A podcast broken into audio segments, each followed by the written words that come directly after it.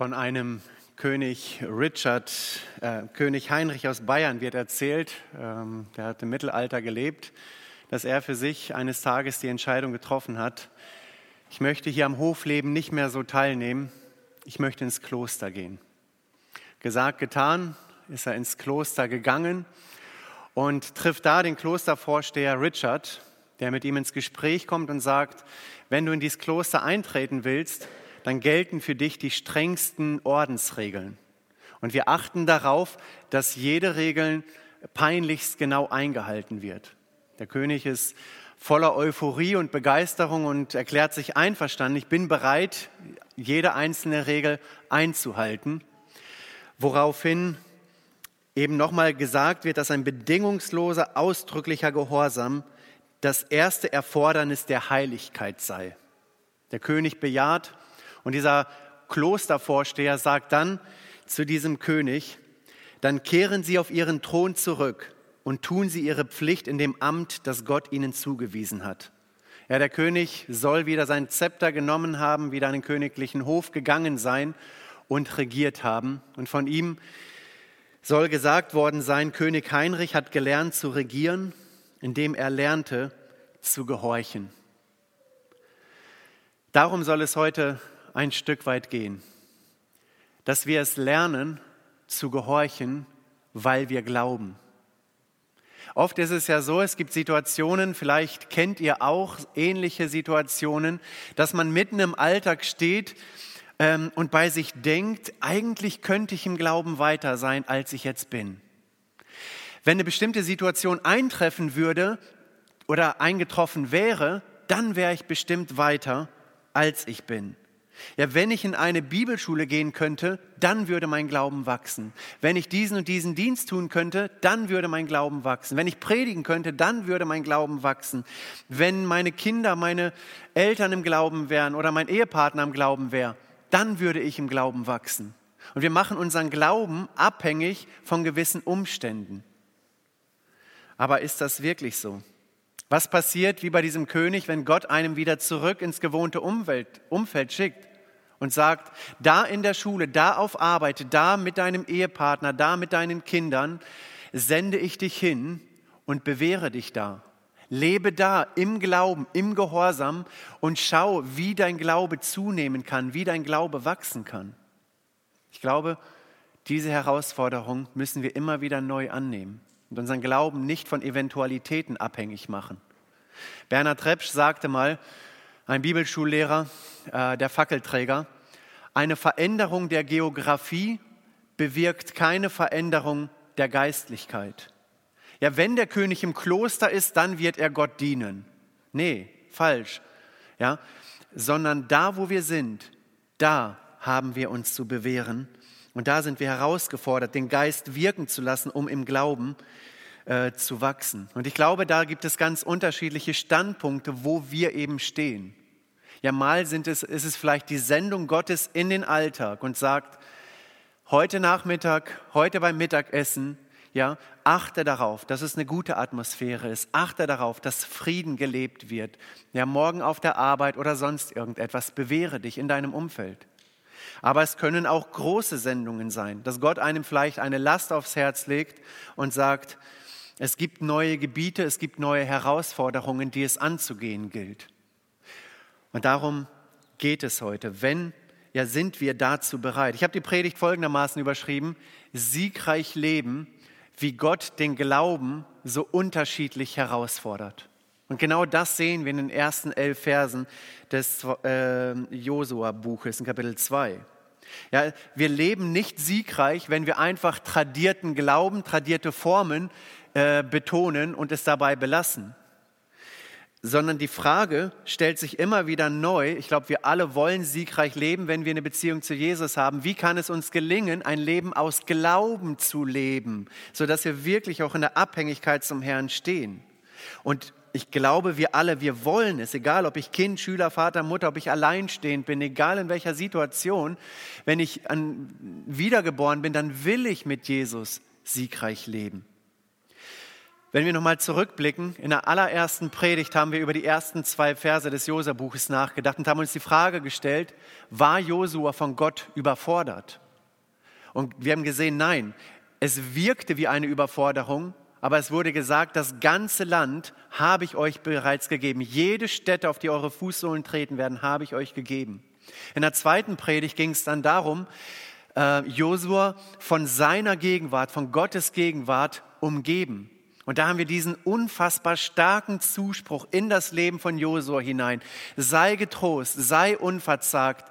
Ja, lass das Buch dieses Gesetzes vor deinen Augen sein, vor deinem Munde sein, aber betrachte es, aber trotzdem baue auf, ähm, auf meine Gegenwart. Und er hat diesen Zuspruch Gottes bekommen.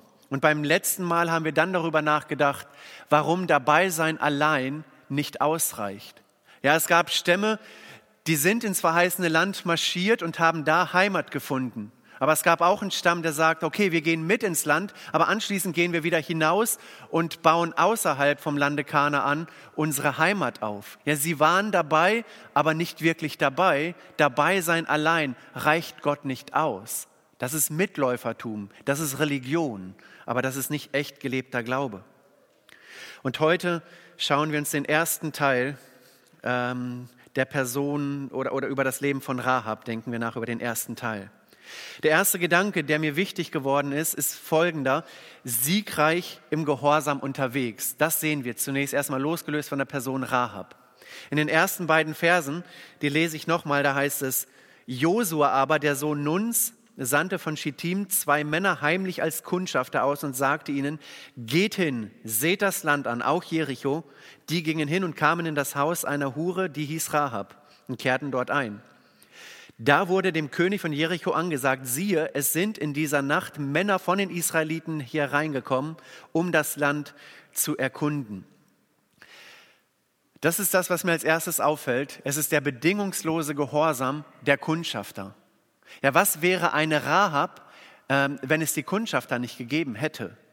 Ja, und Josua, da sehen wir, in welcher Position er jetzt war. In Kapitel 1 bekommt er den Zuspruch Gottes und jetzt aus einer Position der Ermutigung, der Stärke, der Erbautheit durch Gott gibt er jetzt einen ganz konkreten Auftrag, was jetzt äh, zu tun ist. Ja, er hat Mut, er hat die Stärke, jetzt auch die Schritte zu gehen, die notwendig sind, weil sein Glaube gestärkt wurde von Gott.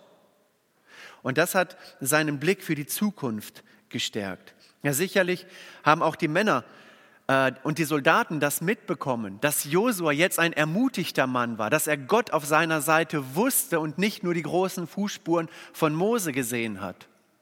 Es heißt in äh, äh, Josua 1, Vers 16, und sie antworteten, also die Leiter des Volkes und somit auch das Volk, und sprachen, alles, was du uns geboten hast, das wollen wir tun. Und wo du uns hinsendest, da wollen wir hingehen. Ja, also wir merken erstmal, die Theorie, die klingt hervorragend. Josua ist ermutigt und das Volk sagt, wir sind auch ermutigt, wir wollen alles tun, was du uns sagst. Nebenbei übertragen auf uns, kann es sein, dass es da auch manchmal Diskrepanzen gibt. Dass wir auf der einen Seite theoretisch manches bejahen, aber dass dann die Glaubenspraxis dem nicht hinterherkommt, dass es in dem theoretischen Wunsch bleibt. Hier das Ermutigende, es ist genau so, dass Theorie und Praxis zusammenpassen. Das Volk sagt, wir wollen gehen und sie gehen tatsächlich jetzt in Person der Kundschafter. Und auch für die Kundschafter. Wir, wir, wir, denken immer nur über die Person Rahab nach. Wir wissen nicht, wer sie waren, die Namen sind nicht bekannt. Äh, aber es war ein lebensgefährlicher Auftrag. Geh mal in eine fremde Stadt der Kanaaniter, wo man weiß, wenn sie mich packen, dann ist das Leben vorbei. Auch für sie ein großer Schritt. Für Josua hatte es hier oder hatte die, die Stadt Jericho eine besondere strategische Bedeutung. Ja, wenn man die Stadt Jericho eingenommen hat, eine gut befestigte Stadt, dann hatte man innerhalb des Landes Kanaan viele Möglichkeiten, die Landnahme weiter voranzubringen. Und er hatte beides. Er hatte den Glauben an Gott, die Städte ist ihm gegeben, das Land ist gegeben, aber er hatte auch die militärische Vernunft zu sagen, trotzdem möchte ich die Kosten überschlagen, was würde es konkret bedeuten, welche Entscheidungen muss ich militärisch treffen und genau das macht er, es, macht er auch hier. Trotz des Glaubens werden die Kosten überschlagen. Und das ist für mich, ja, ein Gedanke, an dem ich hängen geblieben bin. Ja, aus einer Position der Stärke trifft er die richtigen Entscheidungen. Welche Entscheidungen treffe ich, treffen wir ab heute Mittag, ab morgen früh? Treffen wir Entscheidungen aus einer Position der Stärke, aus einem Ermutigtsein von Gott, weil Jesus Christus uns liebt, weil der Geist in uns wirkt, treffe ich jetzt Entscheidungen, die wirklich Gott alle Ehre bringen oder tue ich das nicht? Ja, was ist das Fundament der Entscheidungen? Habe ich ein Bild mitgebracht, da seht ihr den Dom von Pisa. Und dieser Dom, da war, an, bei diesem Dom war die Grundsteinlegung 1173 und man hat neben dieser Kathedrale diesen freistehenden Turm wollte man hinstellen und man hat das Fundament gegossen. Ein Architekt hat alles wunderbar gezeichnet ähm, und dann ging es in die Praxis. Es wurden dreieinhalb Etagen quasi gebaut und nach zwölf Jahren Bauzeit hat man dann gemerkt, dass der Turm anfängt, sich leicht zu neigen nach Südosten. So hat man erstmal das Bauprojekt unterbrochen und hat diesen Bau 90 Jahre liegen lassen. Nach 90 Jahren kam ein weiterer Architekt, hat wieder Pläne geschmiedet, sich Gedanken gemacht und hat weitergebaut, indem er quasi die nächsten dreieinhalb äh, Etagen etwas anders geneigt hat, um dieser Neigung quasi entgegenzuwirken. Und man merkte, es war immer irgendwie noch nicht genug und der Turm stand wieder 80 Jahre brach. Bis ein dritter Architekt kam und quasi eine Kuppel draufgesetzt hat, aber das Problem wurde trotzdem nicht gelöst. Ja, und die Frage, die sich hier stellt, was war das Problem? Als das Fundament gegossen wurde, wurde es sicherlich gerade gegossen. Es hielt ja auch einige Jahre. Aber der Untergrund des Fundamentes, der passte nicht. Da war Morast, der war hat nachgegeben nach einiger Zeit. Ja, der Staat, er war feurig, er war eifrig, er war gut, aber es hatte keine Substanz, es hat keine Langlebigkeit in dem Sinne, dass es so geworden ist, wie es hätte werden können. Der Architekt war da, das Geld war da, das, äh, die, die Bauleute waren da, alles war da, aber das Fundament passte nicht. Und deswegen genau diese Frage, worauf gründet sich mein, gründen sich meine Entscheidungen im Alltag? Ja, was ist die Grundlage, das Fundament? Ich habe ein zweites Bild mitgebracht, da seht ihr das Denkmal von äh, Luther in Wittenburg und da steht als ähm, auf dem Sockel folgendes, ist es Gottes Werk, so wird es bestehen. Ist es Menschenwerk, so wird es untergehen. Und genau so war es auch. Wir haben gesehen, es war Gottes Werk, die ganze Reformation. Gott hat sich dazu gestellt. Es hat Bestand gehabt, weil das Fundament passte. Wir haben das erlebt bei vielen, sicherlich auch liebgewordenen Geschwistern, die heimgegangen sind. Da, wo es Fundament hatte, wo es Gottes Werk war, da hatte das Leben Bestand, es hatte Sinn, das Fundament, es war nicht brüchig, sondern sie haben auf Christus aufgebaut und sind Vorbilder geworden für uns im Glauben. Und hier bei Josua sehen wir, die Grundlage hat gepasst und so konnten dementsprechend Glaubensschritte gegangen werden. Ja, es war kein leichter Weg, aber es war der richtige Weg. Und darin liegt für mich ein Stück weit Anwendung. Ich glaube, die meisten von uns, wir wollen Siege erleben, immer wieder neu. Das sind geistliche Kämpfe, die es auszustehen gilt, aber wir wollen es erleben. Und da gilt es, siegreich im Gehorsam unterwegs zu sein. Und da wiederum einen gesunden Mittelweg zu finden. Auf der einen Seite ist es falsch, in einem Gehorsamsaktionismus äh, verlaufen zu sein, wo man irgendwie vielleicht nur noch wie so durch, durch ein Labyrinth stolpert, wo man dient, dient, dient, aber Christus uns gar nicht mehr vor Augen ist, warum ich das tue gar nicht mehr vor Augen ist, wo man es einfach nur macht, weil man es vielleicht schon lange so macht. Das ist falsch. Daran hat Gott keine Ehre, äh, keine Freude. Auf der anderen Seite geht es auch nicht um eine theoretische Gehorsamsbejahung, wo man sagt, ja, irgendwie klingt das gut mit dem Gehorsam, will ich tun. und man betont es und bleibt dabei stehen, aber es kommen nicht die richtigen Schlussfolgerungen, die praktischen Schritte aus dem heraus. Ja, ich bin überzeugt, dass Menschen, die das richtige Fundament äh, in Christus haben, das sind Menschen, bei denen auch immer die Frucht des Geistes sichtbar sein wird, wo ein Glaubensgehorsam hervorkommt, wo Gott ihnen zeigt, was dran ist und sie sich senden lassen wie die Kundschafter, auch wenn nicht klar ist, was vor ihnen steht. Ja, sie werden die Notwendigkeit sehen, einen Dienst beispielsweise in der Gemeinde zu machen, nicht mit einem mürrischen Herzen, sondern Gott zu Ehre. Sie werden es sehen, dass es wichtig ist, auch in der Ehe in Frieden mit dem Ehepartner zu leben, dass man auf den Ton achtet, dass man auf den Umgang achtet, auch den Kindern gegenüber, vielleicht als Opa, Oma den Enkelkindern gegenüber, als Kind den Eltern gegenüber. Man wird darauf achten, welche Worte verlassen diesen meinen Mund, ja, welche Worte formulieren meine Zunge. Ja, es soll sein, was gut ist, was ehrbar ist, was Segen bringt denen, die es hören. Aber die Frage, die sich dann stellt, sind wir bereit, wie die Kundschafter, den Preis zu zahlen, den es zu zahlen gilt? Haben wir die Kosten überschlagen, die Kosten der Nachfolge, würde Jesus sagen. Aber ich glaube, auch wenn der Preis ein hoher ist, es lohnt sich, diesen Preis zu zahlen. In Lukas 14, Vers 28 heißt es, denn wer ist unter euch, der einen Turm bauen will und setzt sich nicht zuvor hin und überschlägt die Kosten, ob er genug habe, um es zu Ende zu führen?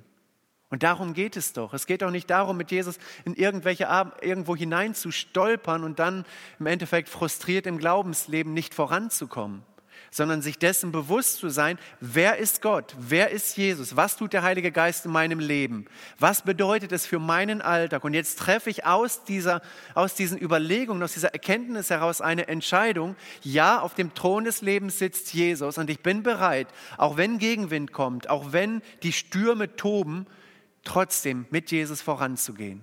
Und trotz der Stürme werden wir dann erleben, wenn Friede mit Gott meine Seele durchdringt. Gott wird sich dazustellen. Und diesen Gedanken möchte ich uns ans Herz legen. Ja, was ist die Grundlage des Gehorsams? Ist die Triebfeder Christus oder Aktionismus? Sind wir Gehorsamsbejaher oder sind wir auch Täter des Wortes?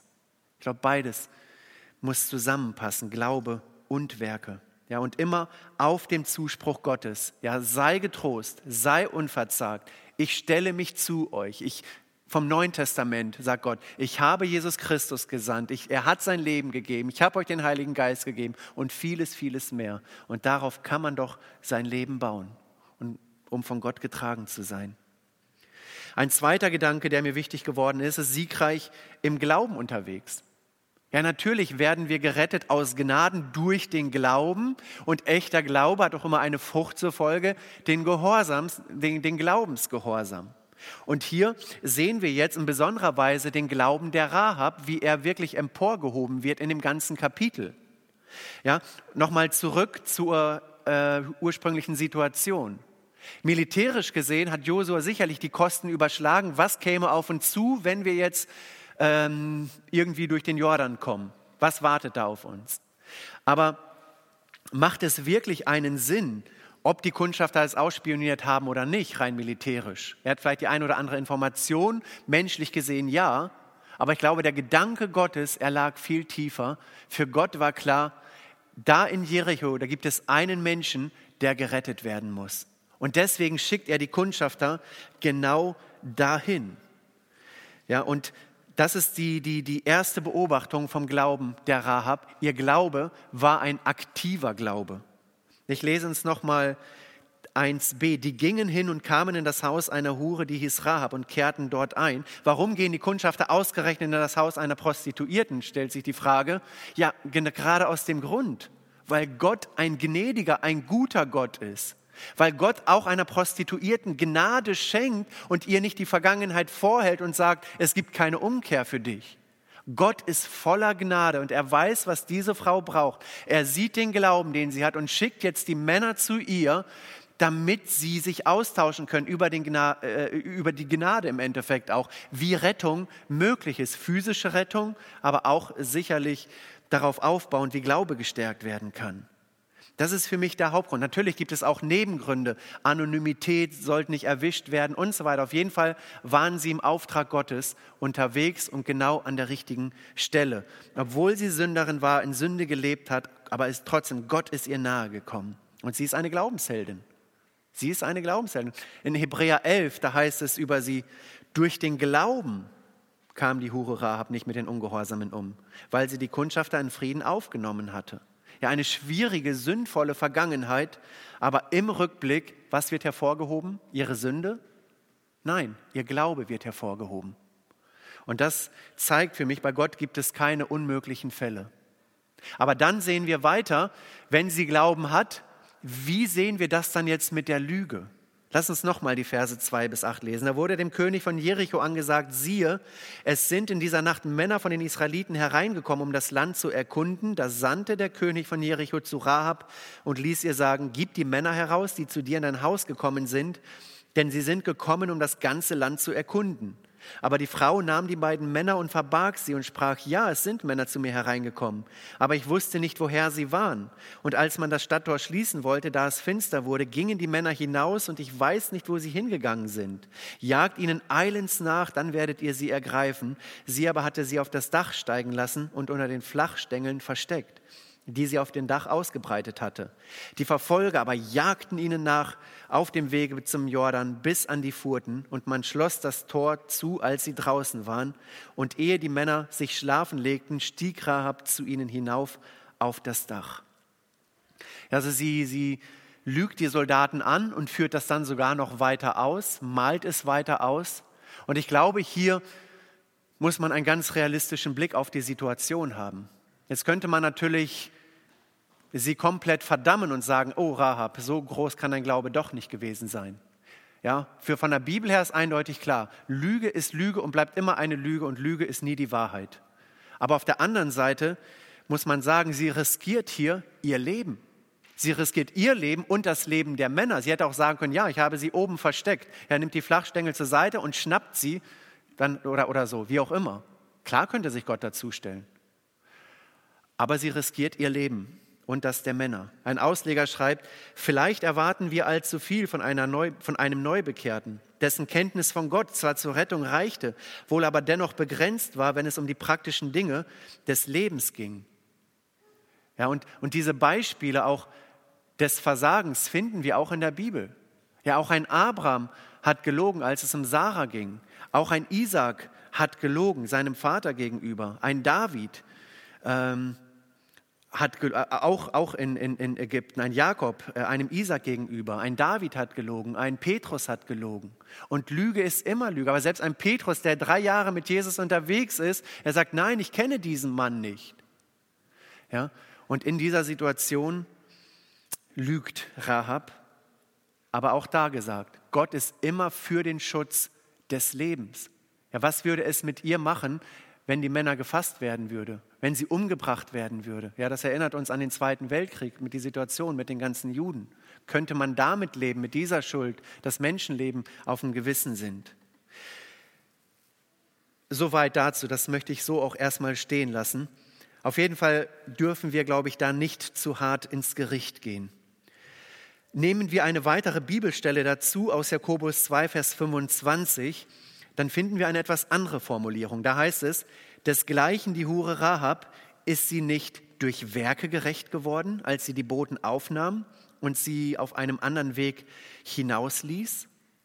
Ja, und hier komme ich eben zu dem Ergebnis, oder, oder ist das Ergebnis das, dass wir auf der einen Seite Jakob, äh, äh, Hebräer sagen, äh, finden, wo gesagt wird, aus dem Glauben heraus geschah es. Bei Jakobus ist es so, dass in seinen ganzen Ausführungen, ein unglaublich praktischer Brief, der Glaube immer die Grundlage ist und die Werke betont werden, aber immer Glaubenswerke. Also hier ein Glaubensgehorsam, der zu finden ist. Es gab 1737 in Amerika einen sogenannten Walking Purchase, einen, einen Laufkauf. Und zwar ähm, hat der, der Gründer von, von Pennsylvania, William Penn, einen Vertrag geschlossen mit den Indianern, Lenny Lenape. Ähm, und in diesem Vertrag ging es dann darum, weil der William Penn den Indianern immer sehr, sehr positiv gegenüber eingestellt war, sehr zuvorkommend sich um sie auch ein Stück weit gekümmert hat, ähm, haben sie einen Vertrag geschlossen, wo es darum ging, dass William Penn so viel Land bekommen würde, wie ein Läufer zu Fuß in eineinhalb Tagen schafft, äh, zu umkreisen. William hat diesen Vertrag nie für sich in Anspruch genommen. Er ist irgendwann verstorben und Thomas Penn, 20 Jahre später, kam in große äh, Schwierigkeiten, familiäre, äh, finanzielle Schwierigkeiten, als er auf diesen Vertrag aufmerksam wird. Und er liest ihn sich durch und sagt, Mensch, dieser Vertrag ist bindend, rechtsgültig, geschlossen von meinem Vater. Und so hat er quasi Kontakt mit den Indianern aufgenommen und ähm, er hat sich einen Läufer gesucht. Es waren insgesamt drei Läufer. Einer hat durchgehalten und hat es geschafft, 113 Kilometer in eineinhalb Tagen äh, zurückzulegen. Und dieses Land, das quasi um, umkreist wurde, ähm, kam dann in Besitz von diesem äh, Thomas Penn. Ja? Ähm, und das seht ihr da in dunkelgrün äh, schraffiert. Ja, was ist äh, passiert? Ja, die Familie Penn hat erkannt, wenn wir jetzt aktiv werden, wenn wir uns jetzt auf den Vertrag berufen und alles dran setzen, ihn zu erfüllen, dann werden sich die ein oder anderen Probleme lösen, in denen wir gerade stecken. Ja, der Bund war geschlossen, sie mussten es nur noch für sich in Anspruch nehmen. Es war rechtskräftig, aber notwendig war, die, die, die notwendigen Schritte eben zu gehen. Und daran ist es gescheitert bis dahin. Und das ist ein Stück weit Anwendung, auch, auch für mich, ich hoffe auch für uns. Ja, wenn wir zu Jesus Christus gehören, dann sind wir Teilhaber des neuen Bundes. Dann hat Jesus Christus neues Leben in uns hineingelegt, den Geist in uns hineingelegt und Segnungen in uns hineingelegt. Aber wie gehen wir mit diesen Segnungen um? Nehmen wir sie in Anspruch und lassen Gott dadurch unser Leben bereichern? Oder ignorieren wir diesen Vertrag und leben lieber mit unseren Schwierigkeiten allein unser Leben? Das heißt ja nicht, dass die Schwierigkeiten weg sind, aber wir haben jemanden, der durchträgt und der uns auch durch gute Zeiten trägt. Ja, was würde ein fauler, ein langsamer, ein unzuverlässiger Läufer anrichten? Er würde sich wahrscheinlich, er würde loslaufen und würde sich verlaufen, wird wahrscheinlich nie wieder zurückkommen. Ja? Und so gibt es Situationen, wo Gott deinen und meinen Glauben herausfordert und möchte, dass wir Initiative ergreifen. Und wenn wir es tun, dann werden wir merken, Gott ist unser Wegweiser in den Schritten, die genau vor uns sind, aber auch in Schritten, die vielleicht auch in weiterer Zukunft vor uns liegen. Und da möchte ich uns ermutigen, dass wir uns herausfordern lassen. Es können ganz praktische Dinge sein, es ist gar nicht so spektakulär. Ja, vielleicht legt Gott dir diese Last aufs Herz, ganz einfach, dass du vielleicht mal zwischendurch an eine Person denkst und die geht dir nicht aus dem Sinn, dann öffne dein Haus für sie. Lade sie mal zu dir ein und hab Gemeinschaft.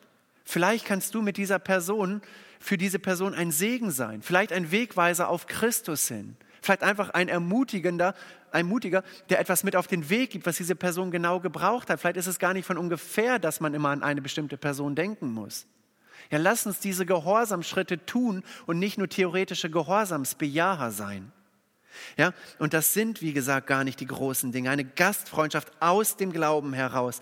Eine kleine Ermutigung, vielleicht eine Sprachnachricht, vielleicht einmal ganz kurz bei einer Person klingeln, aus dem Glauben heraus. Vielleicht das Geben aus dem Glauben, vielleicht der Dienst in der Gemeinde aus dem Glauben, wodurch die Gemeinde auf einmal Ermutigung erfährt.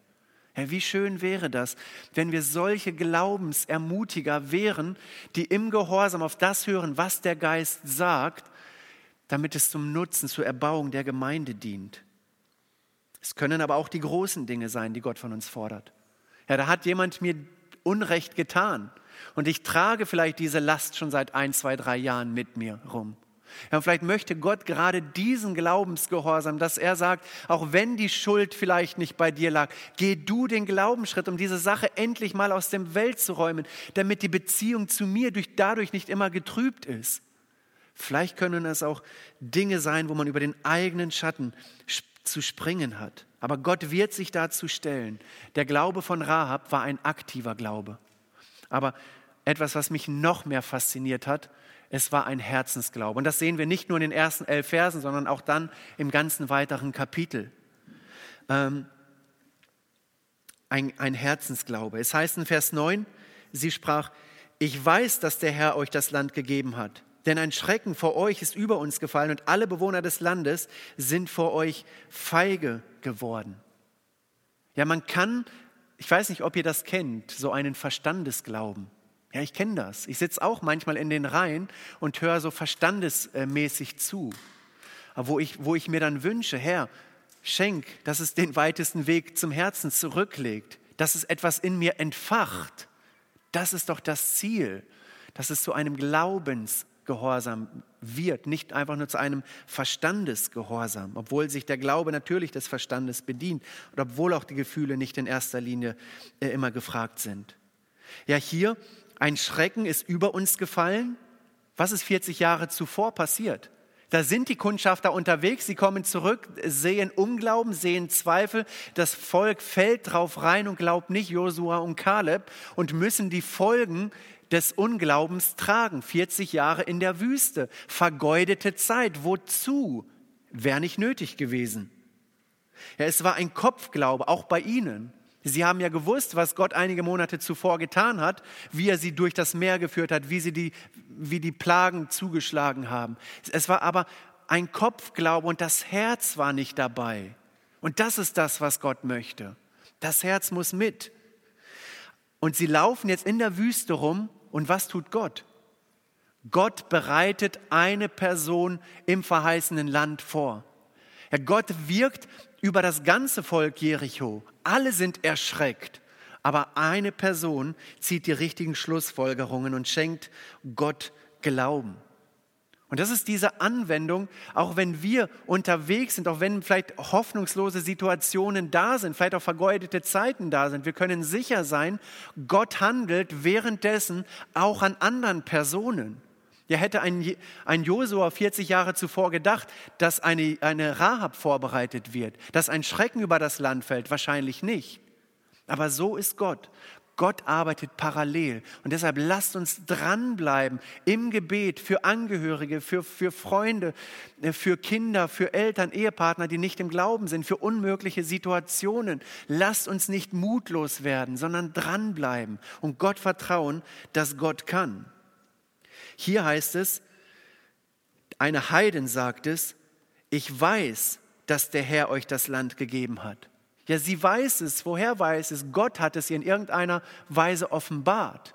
Ja, da, irgendwie hat sie es gehört. Der Glaube kommt aus dem Hören. Wir müssen immer wieder auf Gottes Wort hören, damit der Glaube gestärkt wird. Es war nicht nur eine Empfindung. Ich habe das Gefühl, dass Gott etwas in eurem Leben gibt. Nein, Sie hat ihr Glauben auf Tatsachen gegründet. Denn ein Schrecken vor euch ist über uns gefallen. Ja, diese Furcht Gottes, äh, die, die da mitschwingt.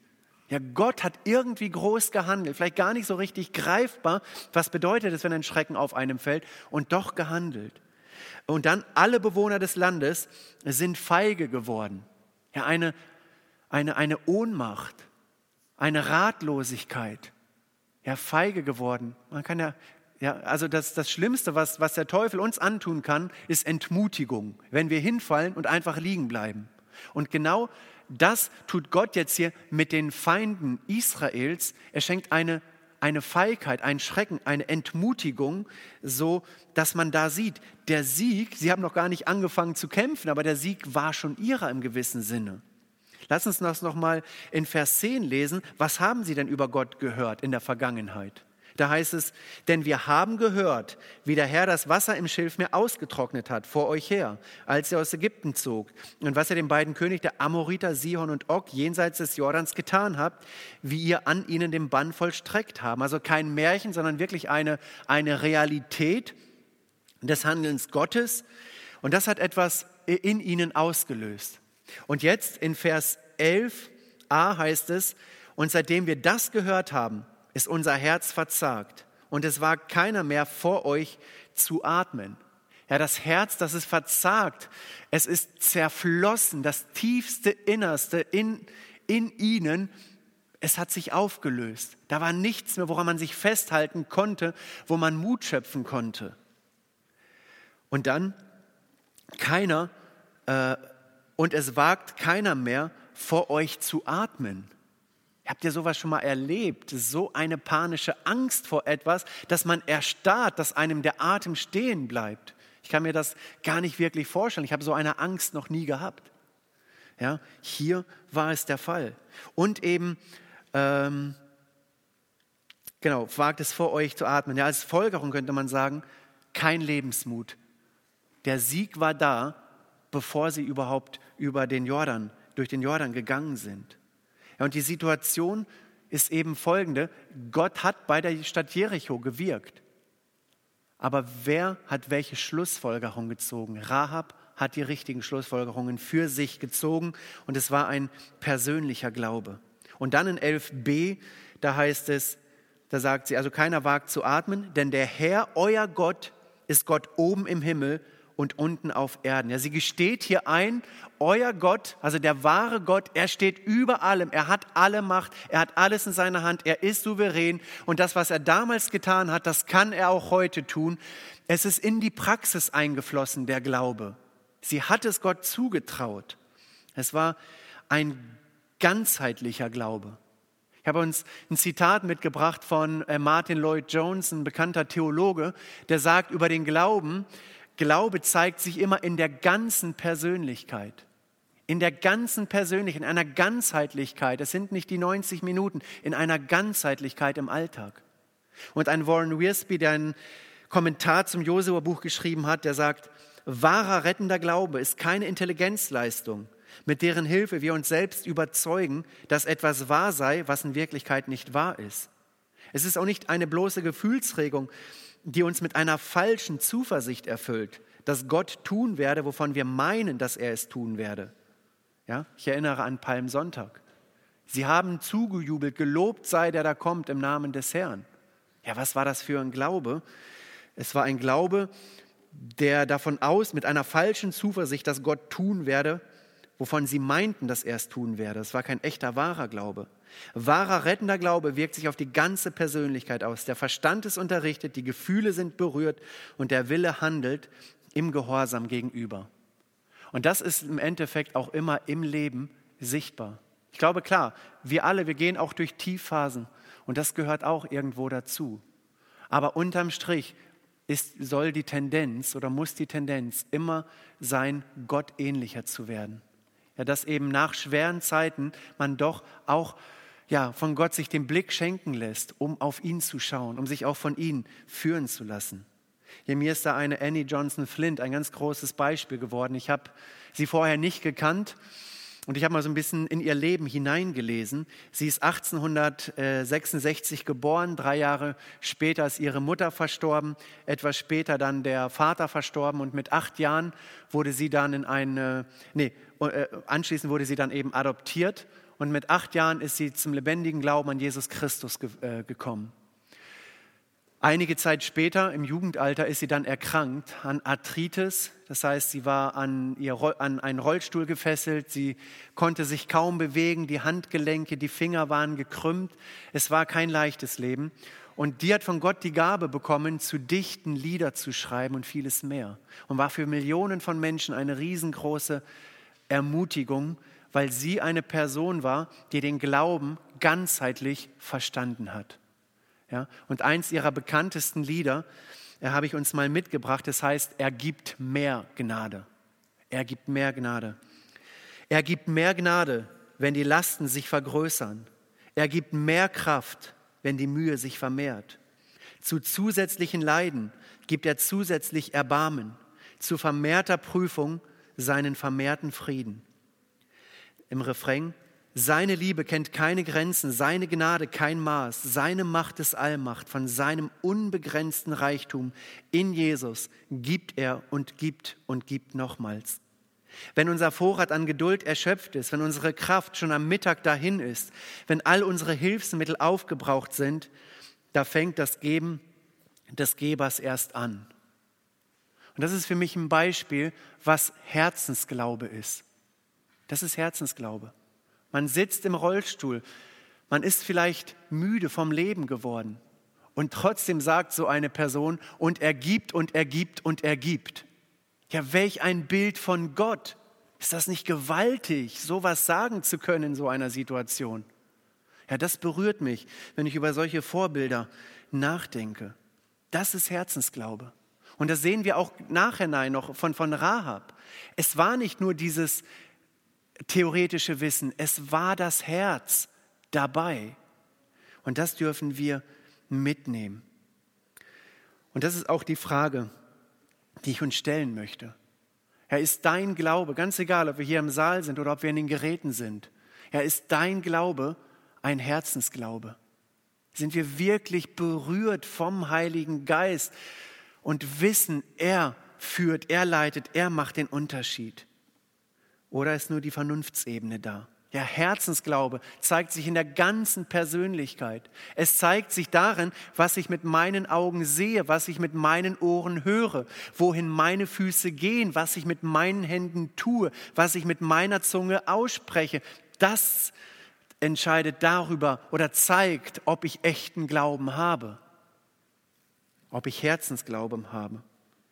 Herr Rahab ist an der Situation nicht verzagt, obwohl es sicherlich auch nicht einfach für sie war, aber sie hat diese von Gott geschenkte Perspektive. Und damit möchte ich auch zum Ende kommen. Am Anfang habe ich dieses Beispiel des Königs gebracht, der quasi wieder zurück in den Alltag geschickt wurde.